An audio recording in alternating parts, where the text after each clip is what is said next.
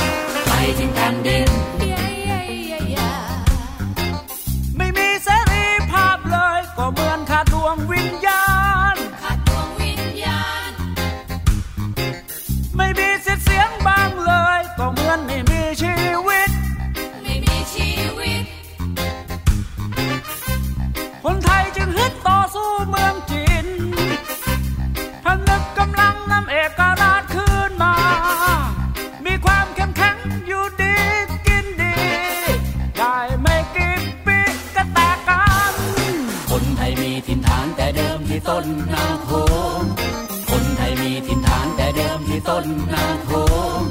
คนไทยมีถิ่นฐานแต่เดิมที่ต้นนางโขงฉะไหนจึงอบพยพมาอยู่ปลายน้ำ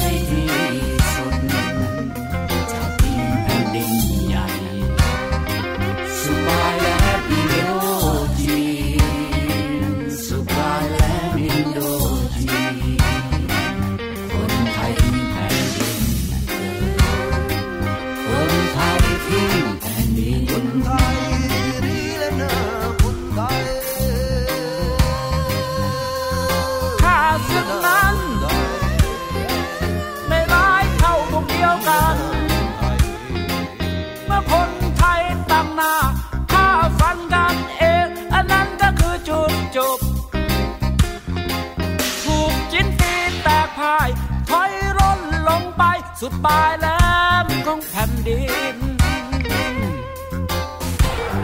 ไทยทิ้งแผ่นดิน คนไทยทิ้งแผ่นดินไทยทิ้งแผ่นดิน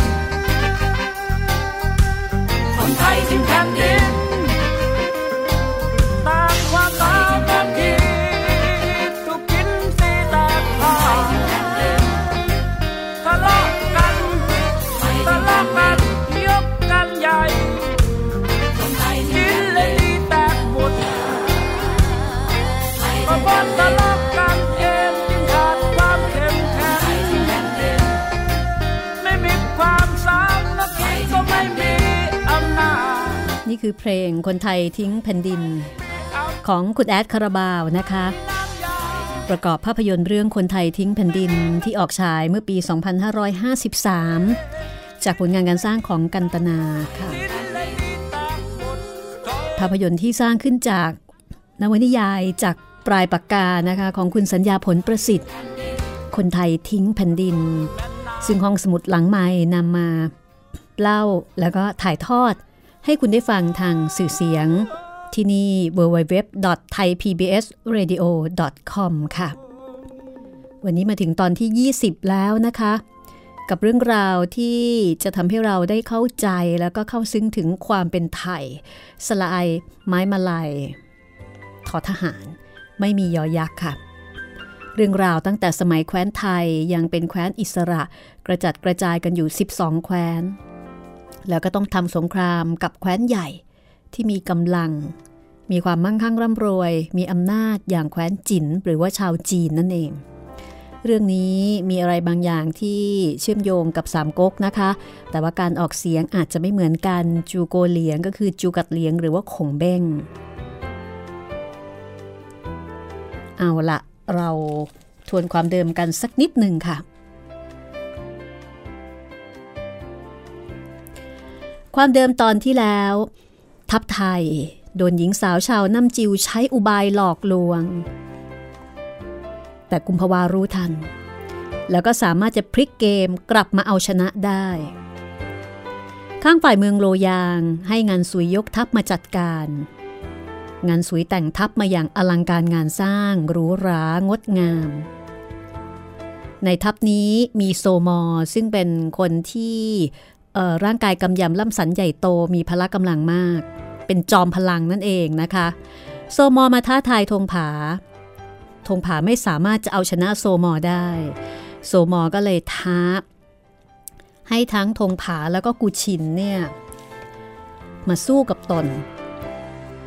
แต่ทั้งสองคนก็ยังไม่สามารถที่จะเอาชนะโซมอได้ โซมอจึงกล่าวว่า เราค้างเอาไว้ตรงนี้นะคะ โซมอจะกล่าวว่าอย่างไรกับจอมพลังของทางฝ่ายทัพจิน ติดตามได้เลยค่ะ แล้วก็ทัพครั้งนี้นะคะของงันสุย จะสามารถมาล้างแค้นให้กับลิบุน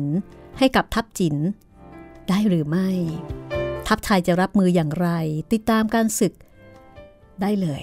ศึกครั้งนี้ไม่ธรรมดานะคะ คนไทยทิ้งแผ่นดินตอนที่ 20 ค่ะ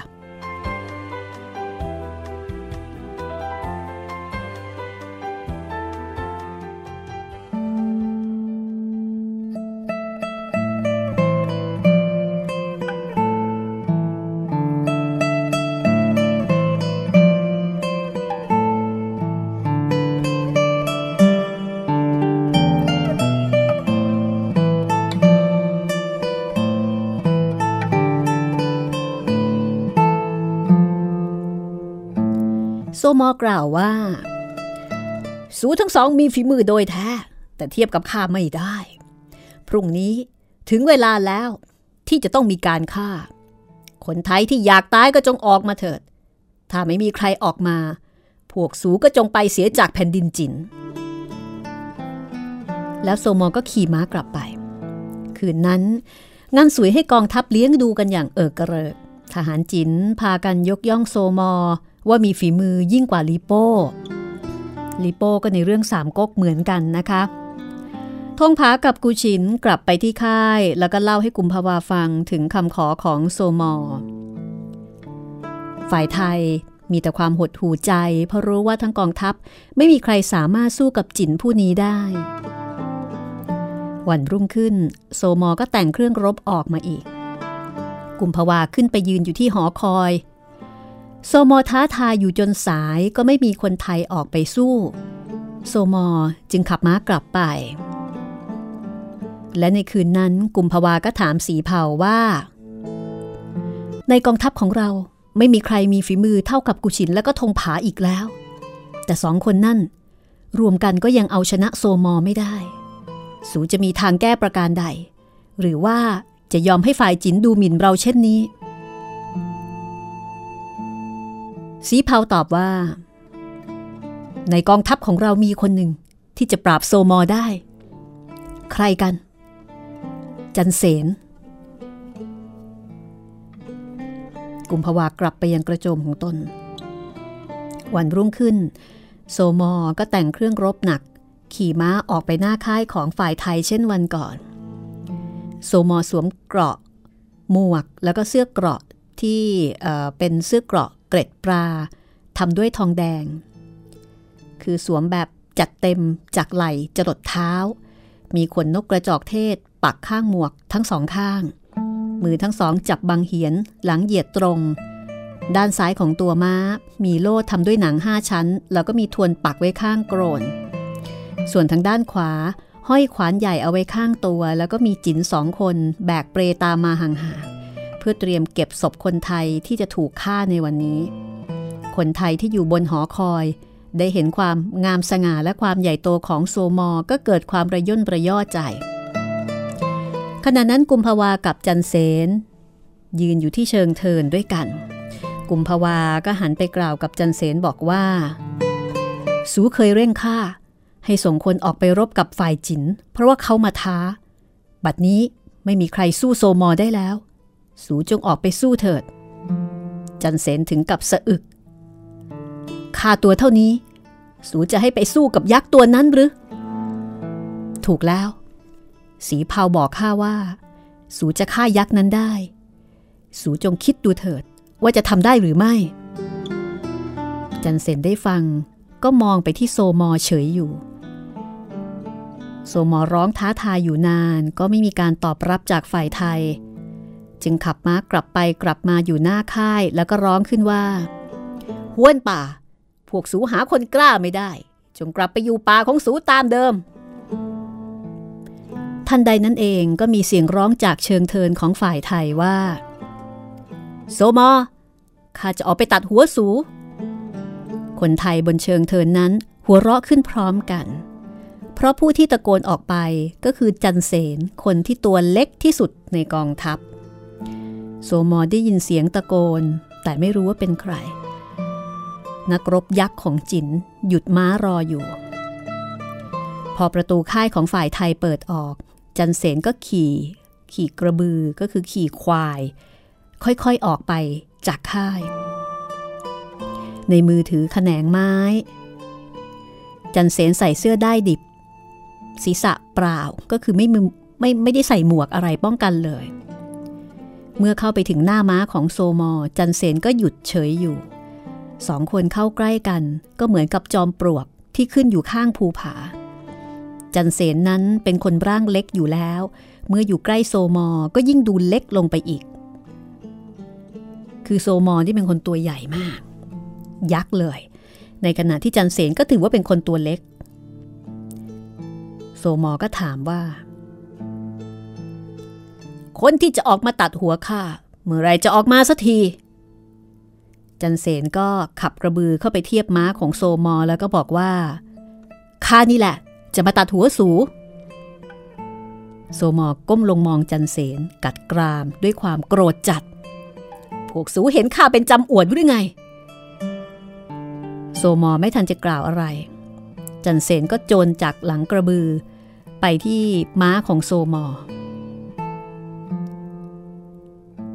ทั้งสองตกลงจากหลังม้า แต่ขณะที่โซมอกำลังยันตัวเพื่อลุกขึ้น จันเสนโจรถีบโซมอคว่ำไปอีก แล้วจันเสนก็ดึงขวานจากข้างโซมอ แล้วก็ฟันลงไปด้วยมือทั้งสองสุดแรง จากนั้นจันเสนก็ขึ้นกระบือกลับมายังค่ายทิ้งขวานใหญ่ให้ฝังไว้ในเสื้อเกราะทองแดงของโซมอ แล้วก็ทิ้งม้าใหญ่ ให้เฝ้านายของตนอยู่ที่นั่น จินสองคนเข้ามาหามร่างไร้ชีวิตของโซมอ ใส่เปรกลับค่าย อันนี้ก็เป็นกุศโลบาย ไม่ใช่กุศโลบายสิเป็นวิธีการแก้เกม เพราะว่าโซมอเป็นคนที่มีพละกำลังเหลือเฟือ ถ้าจะใช้พละกำลังเข้าไปสู้ตรงๆ ก็คงจะลำบาก ก็เลยใช้จันเสนซึ่งเป็นคนร่างเล็กแคล่วคล่องว่องไว แล้วก็ใช้อาวุธของโซมอเองฆ่าตัวเอง เพราะเมื่อใดที่โซมอหล่นลงจากหลังม้า ก็คงจะเคลื่อนไหวได้ลำบาก เพราะว่าเสื้อเกราะนี่มันก็หนักมาก ไม่คล่องตัวเหมือนกับจันเสนเป็นอันว่าก็แพ้ปัญญา แพ้ปัญญาทางฝ่ายไทยเช่นเคย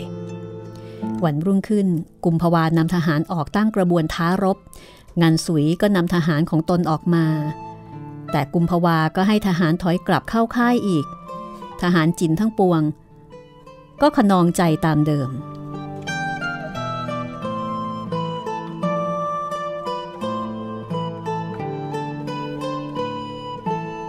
เมื่อกลับเข้าค่ายแล้ว กุมภาวาให้จุไทยนำทหารหมวดหนึ่งออกสอดแนม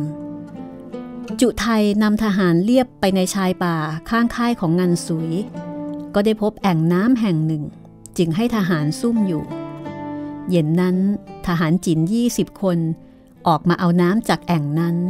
จุไทยนำทหารไล่ฆ่าฟันทหารจินตายไปสิบคน ที่เหลือสิบคนก็จับตัวมามอบให้กับกุมภาวา กุมภาวาก็ซักถาม ได้ความว่า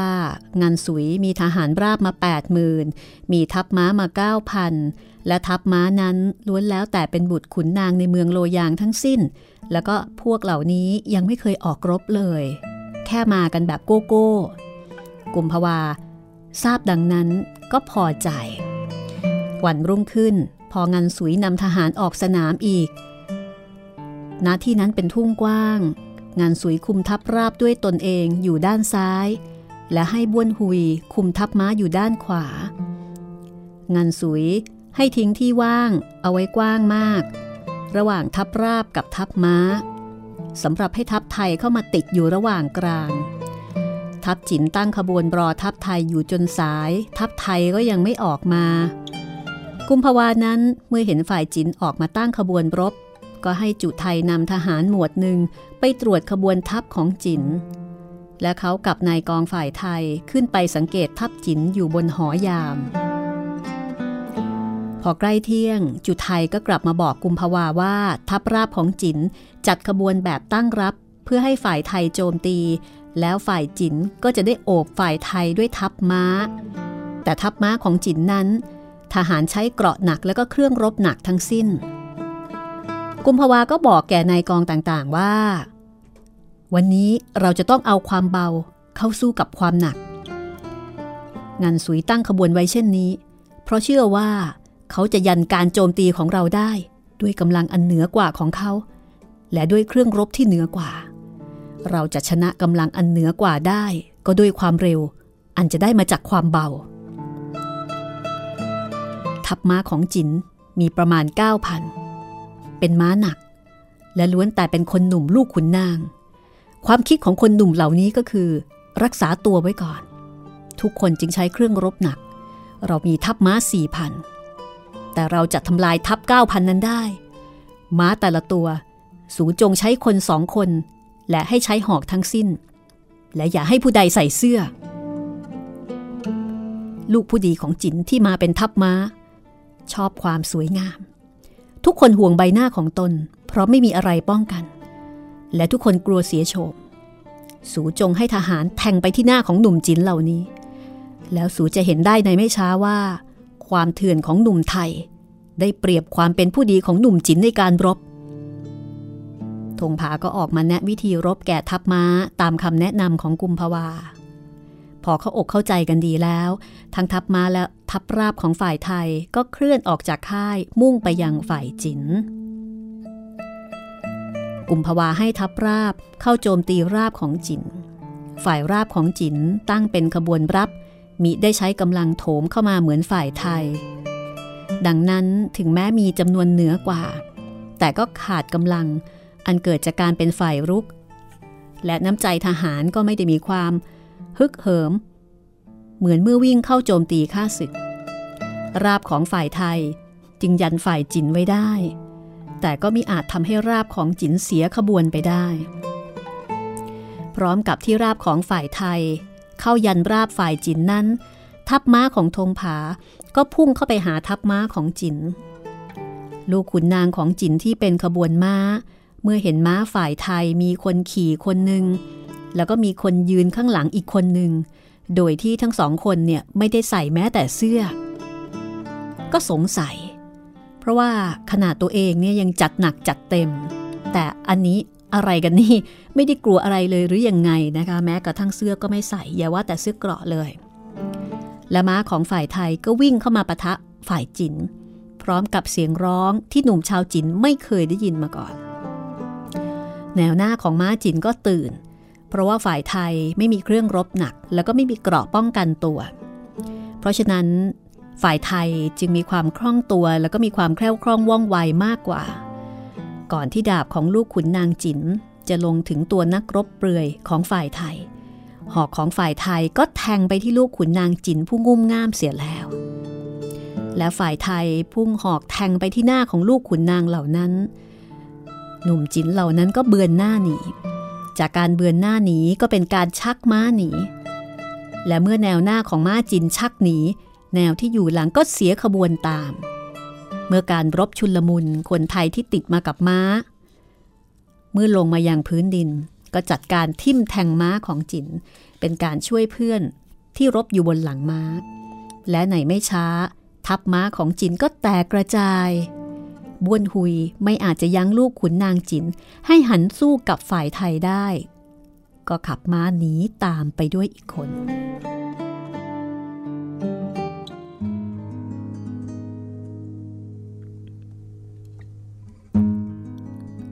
ธงผาไล่ติดตามบ้วนหุยไป เมื่อเข้าใกล้ ก็ฟันบ้วนหุยตกม้า แล้วตัดศีรษะบ้วนหุยมาเสียบไว้ที่ปลายทวน แล้วก็ชูให้ทุกคนได้เห็น ทับม้าของจินก็ตกใจ คนที่รอดตายก็ขับม้าหนี โดยไม่คำนึงถึงทิศทางคือสติแตกไปเลยธงผาเห็นทับม้าจินแตกกระจัดกระจาย ก็ให้ตีกรองเรียกทหารของตนมา แล้วธงผาก็นำทัพม้าฝ่ายไทย มุ่งตรงไปยังด้านข้างของทัพราบของงันสุย และบนปลายทวนของธงผา มีศีรษะของแม่ทัพม้าฝ่ายจินปักอยู่เป็นการข่มขวัญ บัดนี้ ทัพจินถูกขนาบทั้งสองข้าง ทหารขวัญเสีย ตั้งขบวนไม่ติด งันสุย ส่งสิฉุยไปยันทัพม้าของธงผา ส่วนงานสุยเอง ขับทหารเข้าสู้กับทัพไทย แม้ทหารจะล้มตายไปมาก แต่งานสุยก็ไม่ยอมถอย ครั้นตะวันใกล้ตรงศีรษะ ทหารทางฝ่ายซิฉุยไม่อาจจะยันทัพม้าของธงผาไว้ต่อไปได้ ก็แตกตื่นมาปะทะกับทหารด้าน ด้านของงานสุย และขณะที่งานสวยเงื้อดาบร้องสำทับทหารของตนมิให้แตกตื่นหนีข้าศึกอยู่นั้นธงผาก็ควบม้าผ่านหน้าทัพของงานสวยไปโดยรวดเร็ว มือซ้ายจับบังเหียนมือขวาก็ชูทวนซึ่งปักด้วยศีรษะบ้วนหุยธงผาควบม้าอย่างน่ากลัวแล้วก็รวดเร็วยิ่งนัก แล้วธงผาก็พุ่งทวน ซึ่งมีศีรษะบ้วนหุยติดอยู่ไปตกอยู่ที่เบื้องหน้างันสุยทำให้ทหารจินทั้งปวง ยิ่งเสียขบวนยิ่งขึ้นด้วยความหวาดกลัว ต่างพากันถอยหนีและเหยียบกันตายก็มาก งันสุยเห็นขบวนเสียไปแล้วก็ให้เป่าแตร ให้ทหารทั้งหมดถอย แล้วก็ตั้งขบวนใหม่ เข้าโจมตีทัพไทย ทั้งสองฝ่ายก็สู้รบกันต่อไปอีก การสู้รบกันครั้งนี้ ใครจะเป็นฝ่ายได้ชัยชนะ ติดตามได้ หลังเพลงนี้ค่ะ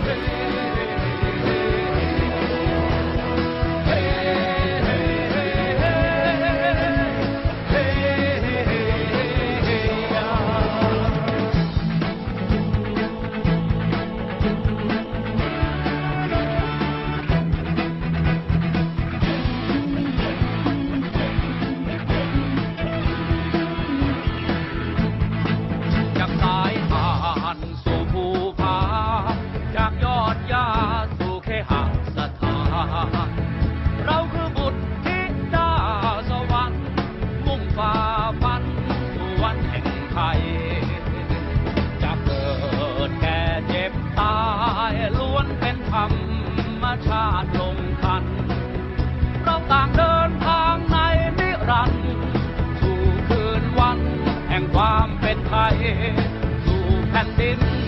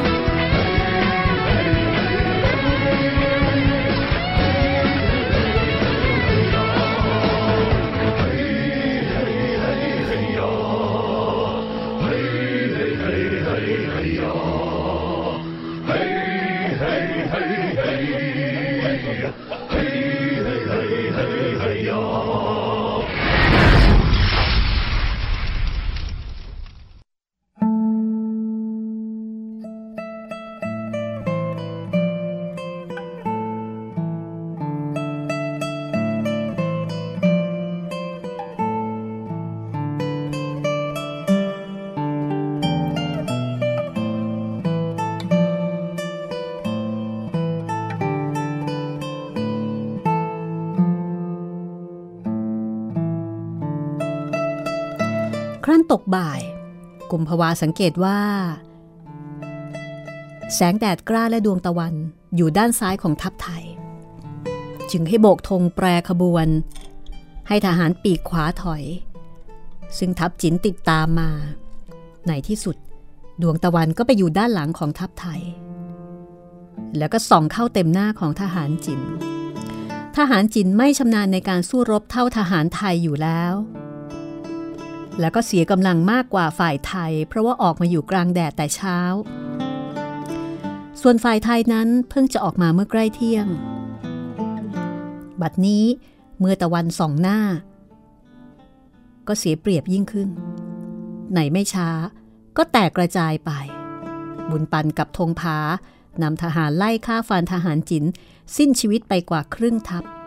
ที่เหลือก็แตกหนีไปคนละทิศทาง งานสุยเองก็จำต้องขับม้าหนีไป พอมืดลงงานสุยกับทหารสองพันที่หนีมาด้วยกัน ก็มาถึงริมน้ำฟุกโหซึ่งขั้นระหว่างเขตเมืองน้ำจิวกับเมืองฟุกเจ้า และณตรงนั้น แม่น้ำฟุกโหแยกเป็นอีกแควหนึ่ง แยกขึ้นไปทางเหนือ สู่เมืองเซงตูและเมืองไกวเจ้างานสุยให้ทหารหยุดพัก และทหารจินซึ่งแตกหนีทัพไทยก็ตามมาสมทบณที่นั้นอีก รุ่งเช้างานสุยก็ให้ทหาร นับจำนวนทหาร ปรากฏว่าเหลืออยู่หกพันงานสวยรู้แล้วก็ยืนเอาศีรษะซบกับแขนพิงต้นไม้นิ่งอยู่ที่ริมแม่น้ำพี่ฉุยกับปอทง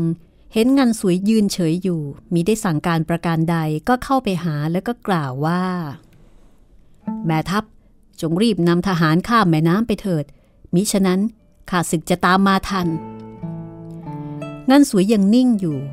สีฉุยจึงกล่าวขึ้นอีกว่า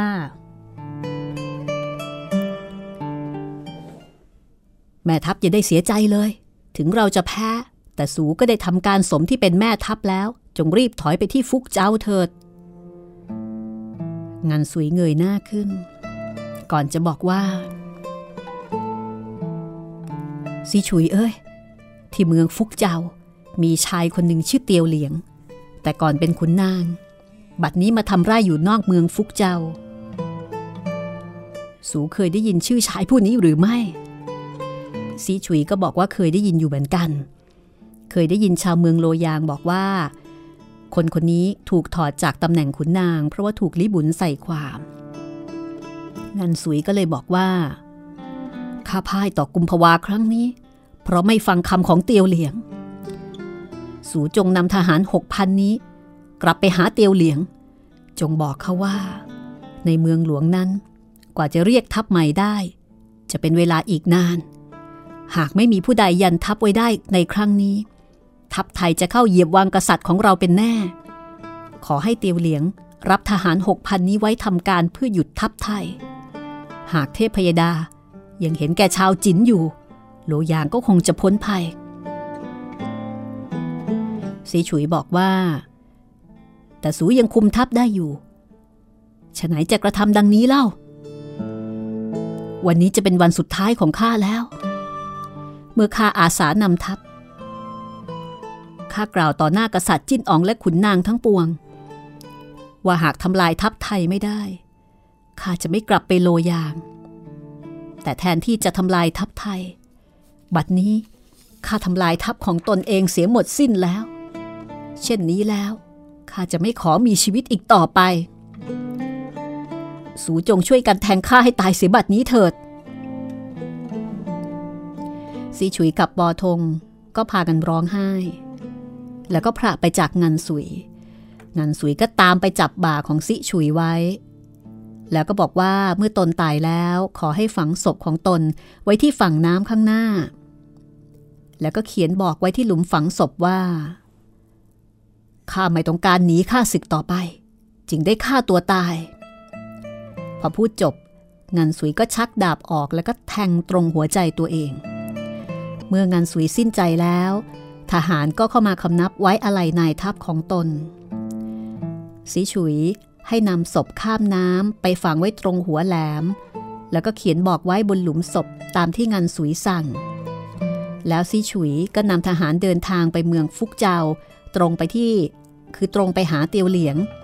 แล้วก็เล่าเหตุการณ์ให้ฟังทุกประการตั้งแต่ตอนที่พบกับทัพไทย จนกระทั่งถึงตอนที่งานสุยฆ่าตัวตายสีฉุยก็บอกว่าตอนนี้ทัพจินแตกหนีมาไม่ต่างจากฝูงสัตว์ ที่จ่าฝูงสิ้นไปแล้ว แล้วก็อ้อนบอนเตียวเหลียงขอให้ช่วย หาไม่แล้วทัพไทยก็คงจะตามฆ่าฟันไปถึงเมืองโลยางซีฉุยแจ้งแก่เตียวเหลียง ถึงคำอ้อนวอนของงานสุย แล้วก็บอกว่า เราอ้อนวอนขอสูอย่าได้ขัดข้อง ถึงแม้ปอทงกับข้าจะยังนำทัพที่เหลือได้อยู่ แต่ทหารเหล่านี้จะเชื่อเรา ก็ต่อเมื่อเรานำเขาไปห่างจากข้าศึกเท่านั้น ที่จะนำเขาไปพบกับข้าศึกอีกนั้น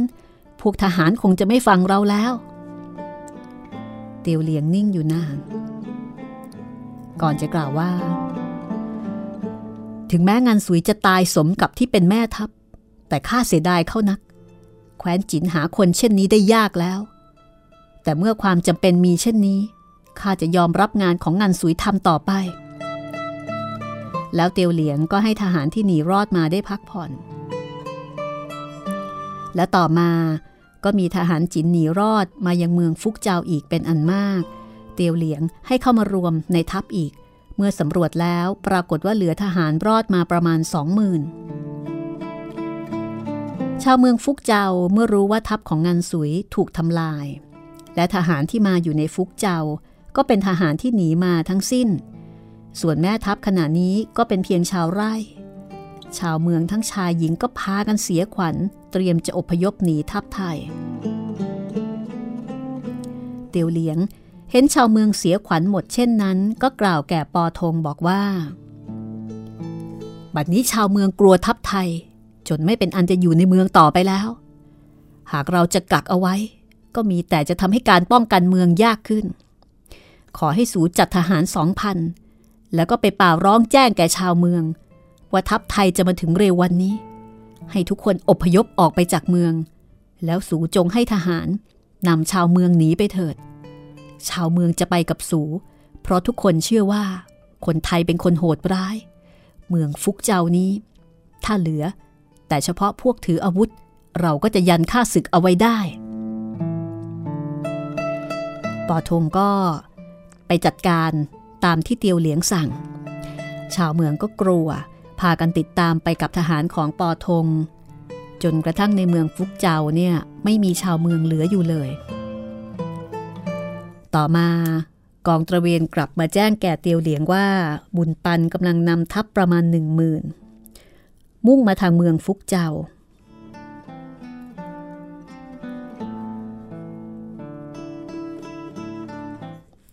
เตียวเหลียงก็กล่าวแก่ซิฉุยว่าข้าจะนำทหารสองพันไปยังแม่น้ำฟุกโห เพื่อรังควานฝ่ายไทย ทหารที่เหลือให้สูควบคุมอยู่ที่นี่ แต่จงซุ่มทหารของสูไว้นอกเมืองข้าไม่ต้องการให้ฝ่ายไทยรู้ว่า เรายังมีกำลังพอสำหรับการรบประจำที่ แล้วเตียวเหลียงก็แจ้งตำแหน่งที่ซ่อนทหารให้แก่ซิฉุย และเตียวเหลียงเองคัดเลือกทหารสองพันที่ว่องไวและอดทนพอ ที่จะสู้กับความรุนแรงของอากาศและความวิบากต่างๆ ได้ และก็แบ่งสองพันคนนี้ออกเป็น 50 หมู่ เตียวเหลียงกล่าวแก่ทหารทั้ง 50 หมู่ว่า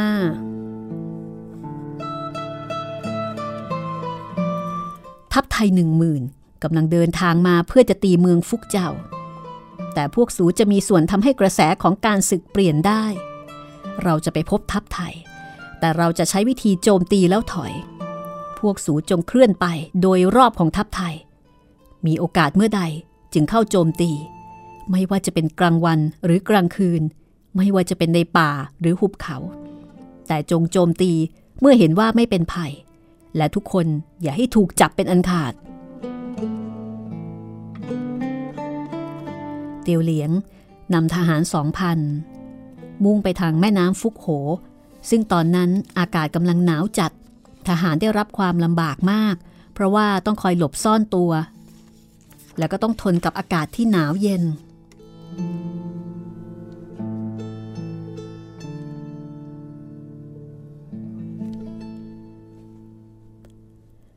เมื่อทัพจินพ่ายไปแล้ว ฝ่ายไทยก็เก็บอาวุธและก็สิ่งของในค่ายทหารจินได้เป็นอันมาก ทุกคนมีความฮึกเหิมที่มีชัยชนะต่อทัพหลวงของจินแต่สองวันต่อมาก็เกิดแผ่นดินไหว ค่ายพักของทัพไทยสั่นสะเทือนอย่างแรง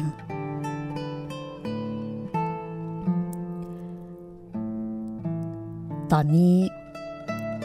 เป็นเวลาห้าเดือนแล้ว ที่กุมภาวานำทัพออกจากเขตไทย ช้างที่นำมาด้วย ไม่คุ้นเคยต่ออากาศอันหนาวเย็น ก็ตายไป 25 ตัว ทหารเสียชีวิตไป 4,000 กุมภาวากล่าวแก่บุญปันบอกว่า บัดนี้เราใกล้เมืองโลยางมากแล้ว แต่ทหารของเรากว่าจะถึงเมืองโลยาง ก็จะสิ้นไปอีกบ้าง และคงไม่พอที่จะทำลายเมืองหลวงอันกว้างใหญ่ของจินม้าเร็วของเรา มาแจ้งว่ากำลังคนที่ฆ่าให้กรมการเมือง ส่งเพิ่มเติมมาหนึ่งหมื่นใกล้จะมาถึงเมืองกังใสแล้ว เราควรจะรอกองหนุนของเราอยู่ที่นี่ก่อน บุญปันก็บอกว่า สูรออยู่ที่นี่เถิด แต่ให้ข้าไปยังเมืองฟุกเจ้า ซึ่งขวางทางเราอยู่ข้างหน้าข้าจะนำทหารหนึ่งหมื่นไปยึดฟุกเจ้า แล้วก็รอสูอยู่ที่นั่น หากช้าไป งันสุยก็จะรวมกำลังป้องกันเมืองได้ทัน กุมภาวาบอกว่า บุญปันเอ่ยสูเป็นเจ้าเมืองที่ราษฎรรัก และก็เชื่อฟังยิ่งกว่าคนทั้งปวงข้าไม่อยากเห็นสูเอาตัวเข้าสู้ภัยมากนัก เท่าที่สูนำหน้าทหารออกศึก สูก็ได้เสี่ยงชีวิตมากอยู่แล้วข้าไม่อยากให้สูไปตีเมืองฟุกเจ้า อันหนึ่ง เมื่อคืน ข้าฝันเห็นสูห่มขาว แต่ไปอยู่คนละฟากฝั่งน้ำกับข้า เสมือนว่า สูปลีกตัวมีร่วมศึกกับเราแล้ว แต่ไปอยู่ดินแดนแห่งหนึ่ง อันมีแต่ความสงบ ไม่มีความหยาบช้า แห่งการต่อสู้ด้วยกำลัง ไม่มีเสียงกรองศึก และเสียงโหยหวนของชีวิต ที่กำลังรับความทรมาน อย่างที่เรากำลังได้เห็นอยู่ในระหว่างนี้ แม้ในฝันนั้นข้าพอใจ ที่เห็นสูอยู่ในดินแดนเช่นนั้น แต่เมื่อตื่นขึ้นมาข้าก็หวั่นใจ เสมือนว่าจะมีเหตุการณ์ไม่ดีเกิดขึ้นแก่สูข้าจึงไม่อยากให้สูยกทัพไปที่ใด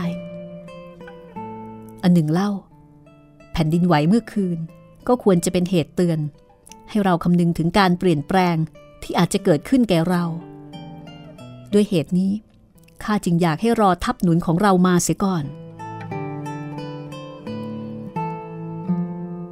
แต่บุญปันกลับแย้งว่า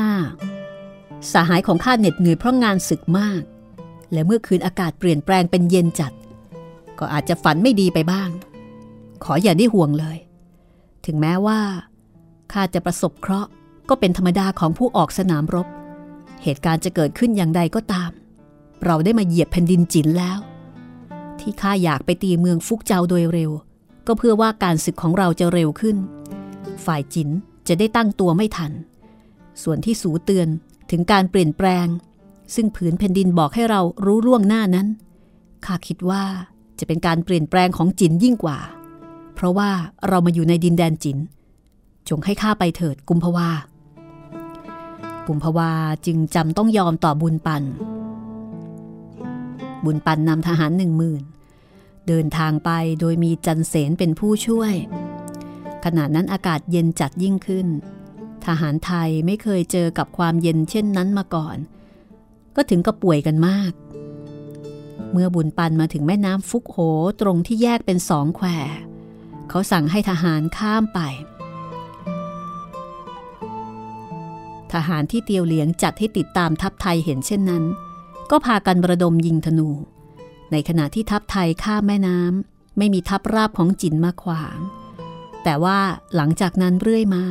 ทัพของบุญปันก็ถูกลอบโจมตีไปตลอดทาง และไม่อาจจะจับฝ่ายโจมตีได้เลย และทัพของบุญปันก็ลำบากมาก เพราะว่ามาเจอกับอากาศที่หนาวจัดที่ไม่คุ้นเคย เครื่องหนาวก็ไม่มี เมื่อบุญปันนำทัพไทยมาถึงเมืองฟุกเจ้า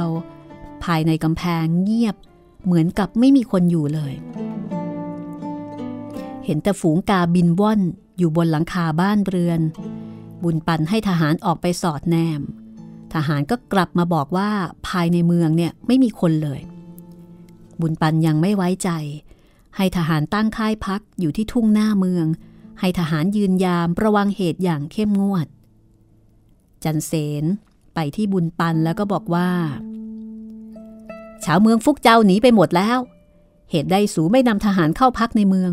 ในทุ่งนี้ลมพัดจัด ทหารของเราสู้กับทหารจินมาก็สาหัสอยู่แล้ว เมื่อไม่พบทหารจินยังจะต้องมาสู้กับพายุและความหนาวเย็นอีก เสมือนว่าความเหนื่อยยากของเขาจะไม่มีที่สิ้นสุด บุญปันบอกว่า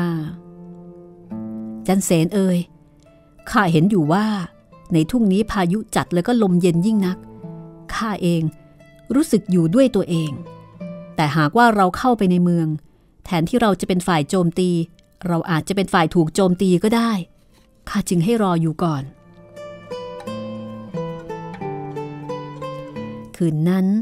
ลมยิ่งจัดขึ้น กระโจมของทัพไทยถูกพัดพังแล้วพังอีก และอากาศก็หนาวเย็นจนน้ำแข็งและหิมะตก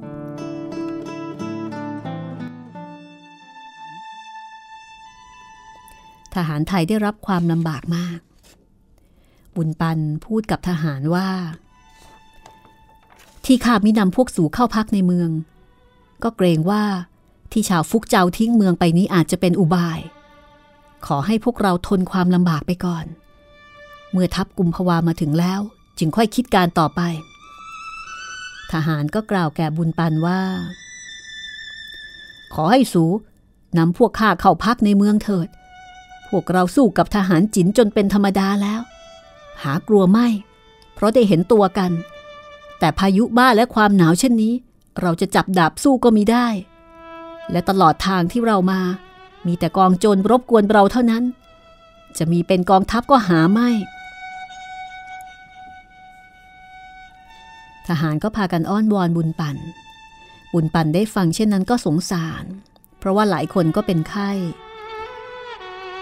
เอาละรุ่งเช้า ข้าจะนำสูไปพักในเมือง ทหารไทยทั้งปวงก็โห่ร้องด้วยความยินดี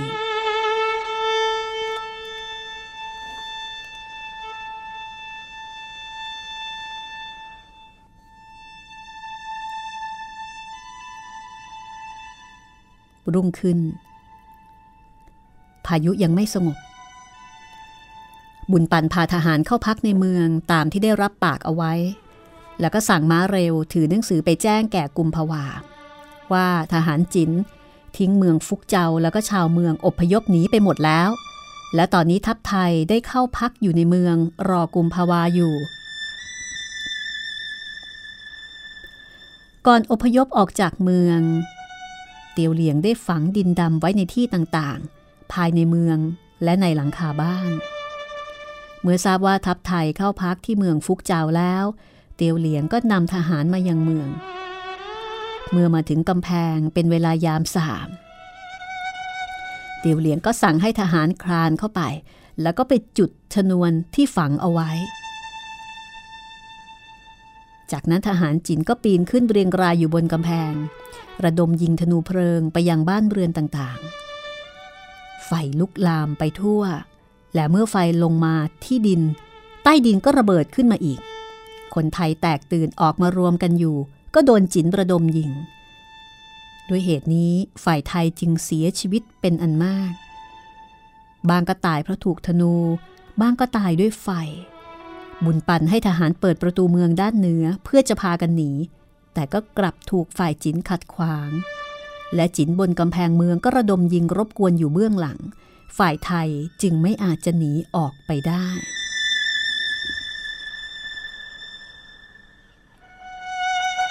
บุญปันร้องบอกจันเสนว่า สูจงนำทหารครึ่งหนึ่ง หนีออกไปทางประตูด้านใต้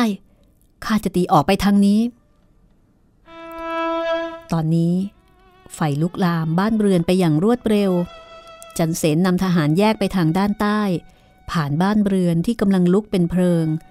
ทหารไทยบางคนวิ่งกระจัดกระจายไป บางก็ถูกไฟคลอกตาย ที่ถูกบ้านเรือนพังทับตายก็มาก จันเสนเองก็ถูกเปลวไฟบาดเจ็บไปทั่วร่าง เมื่อถึงประตูด้านใต้ จันเสนให้ทหารเปิดประตู แต่ก็มีทหารจินขวางอยู่ จันเสนนำหน้าทหารบุกออกไปซีฉุย ซึ่งคุมทหารจินอยู่ ก็ให้ทหารประดมยิงธนู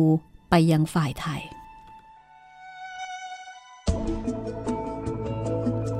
ปรากฏว่าธนูลูกหนึ่งปักที่ตาจันเสน จันเสนดึงลูกธนูออก แต่ลูกตาก็ติดออกมาด้วย ทหารไทยที่อยู่ข้างจันเสนเห็นเช่นนั้นก็ใจเสีย ร้องบอกจันเสนว่า เรายอมแพ้เสียเถิด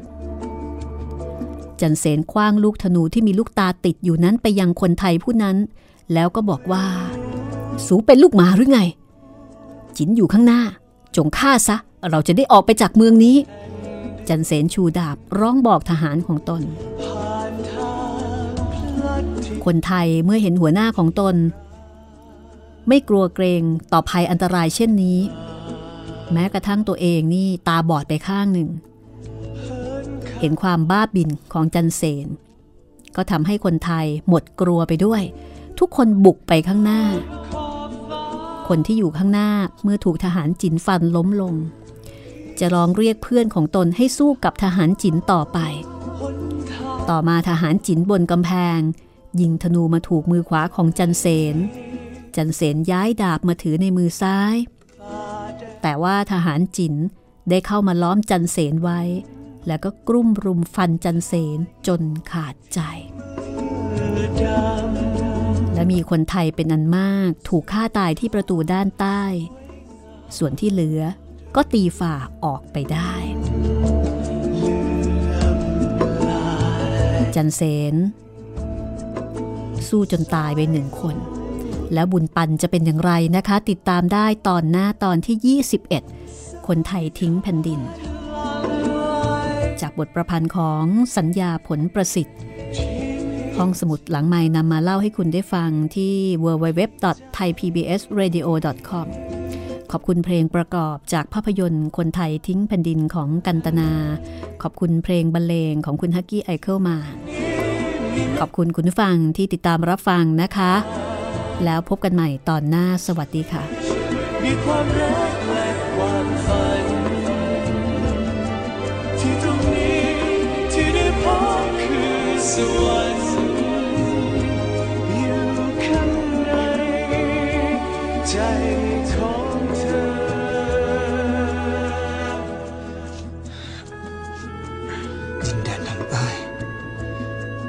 วกเจ้าจงลงไปถึงทะเล ยังมีแผ่นดินว่างอยู่ พวกเจ้าจงพาคนไทยที่เหลืออพยพไปที่นั่นถึงแม้มันจะแสนลำบาก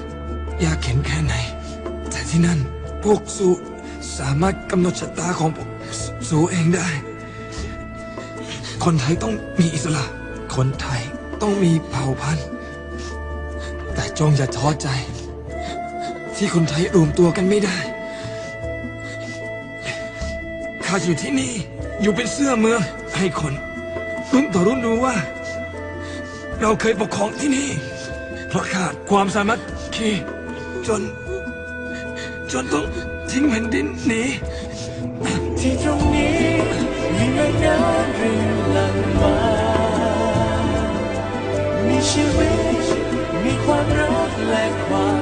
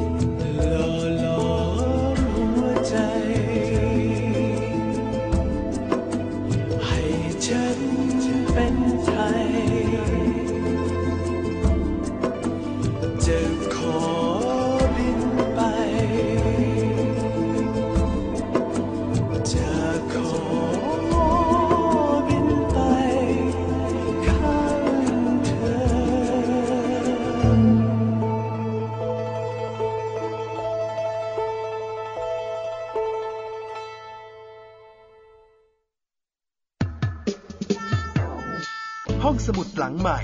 ห้องสมุดที่ฟังได้ทางวิทยุกับรัศมีมณีนิน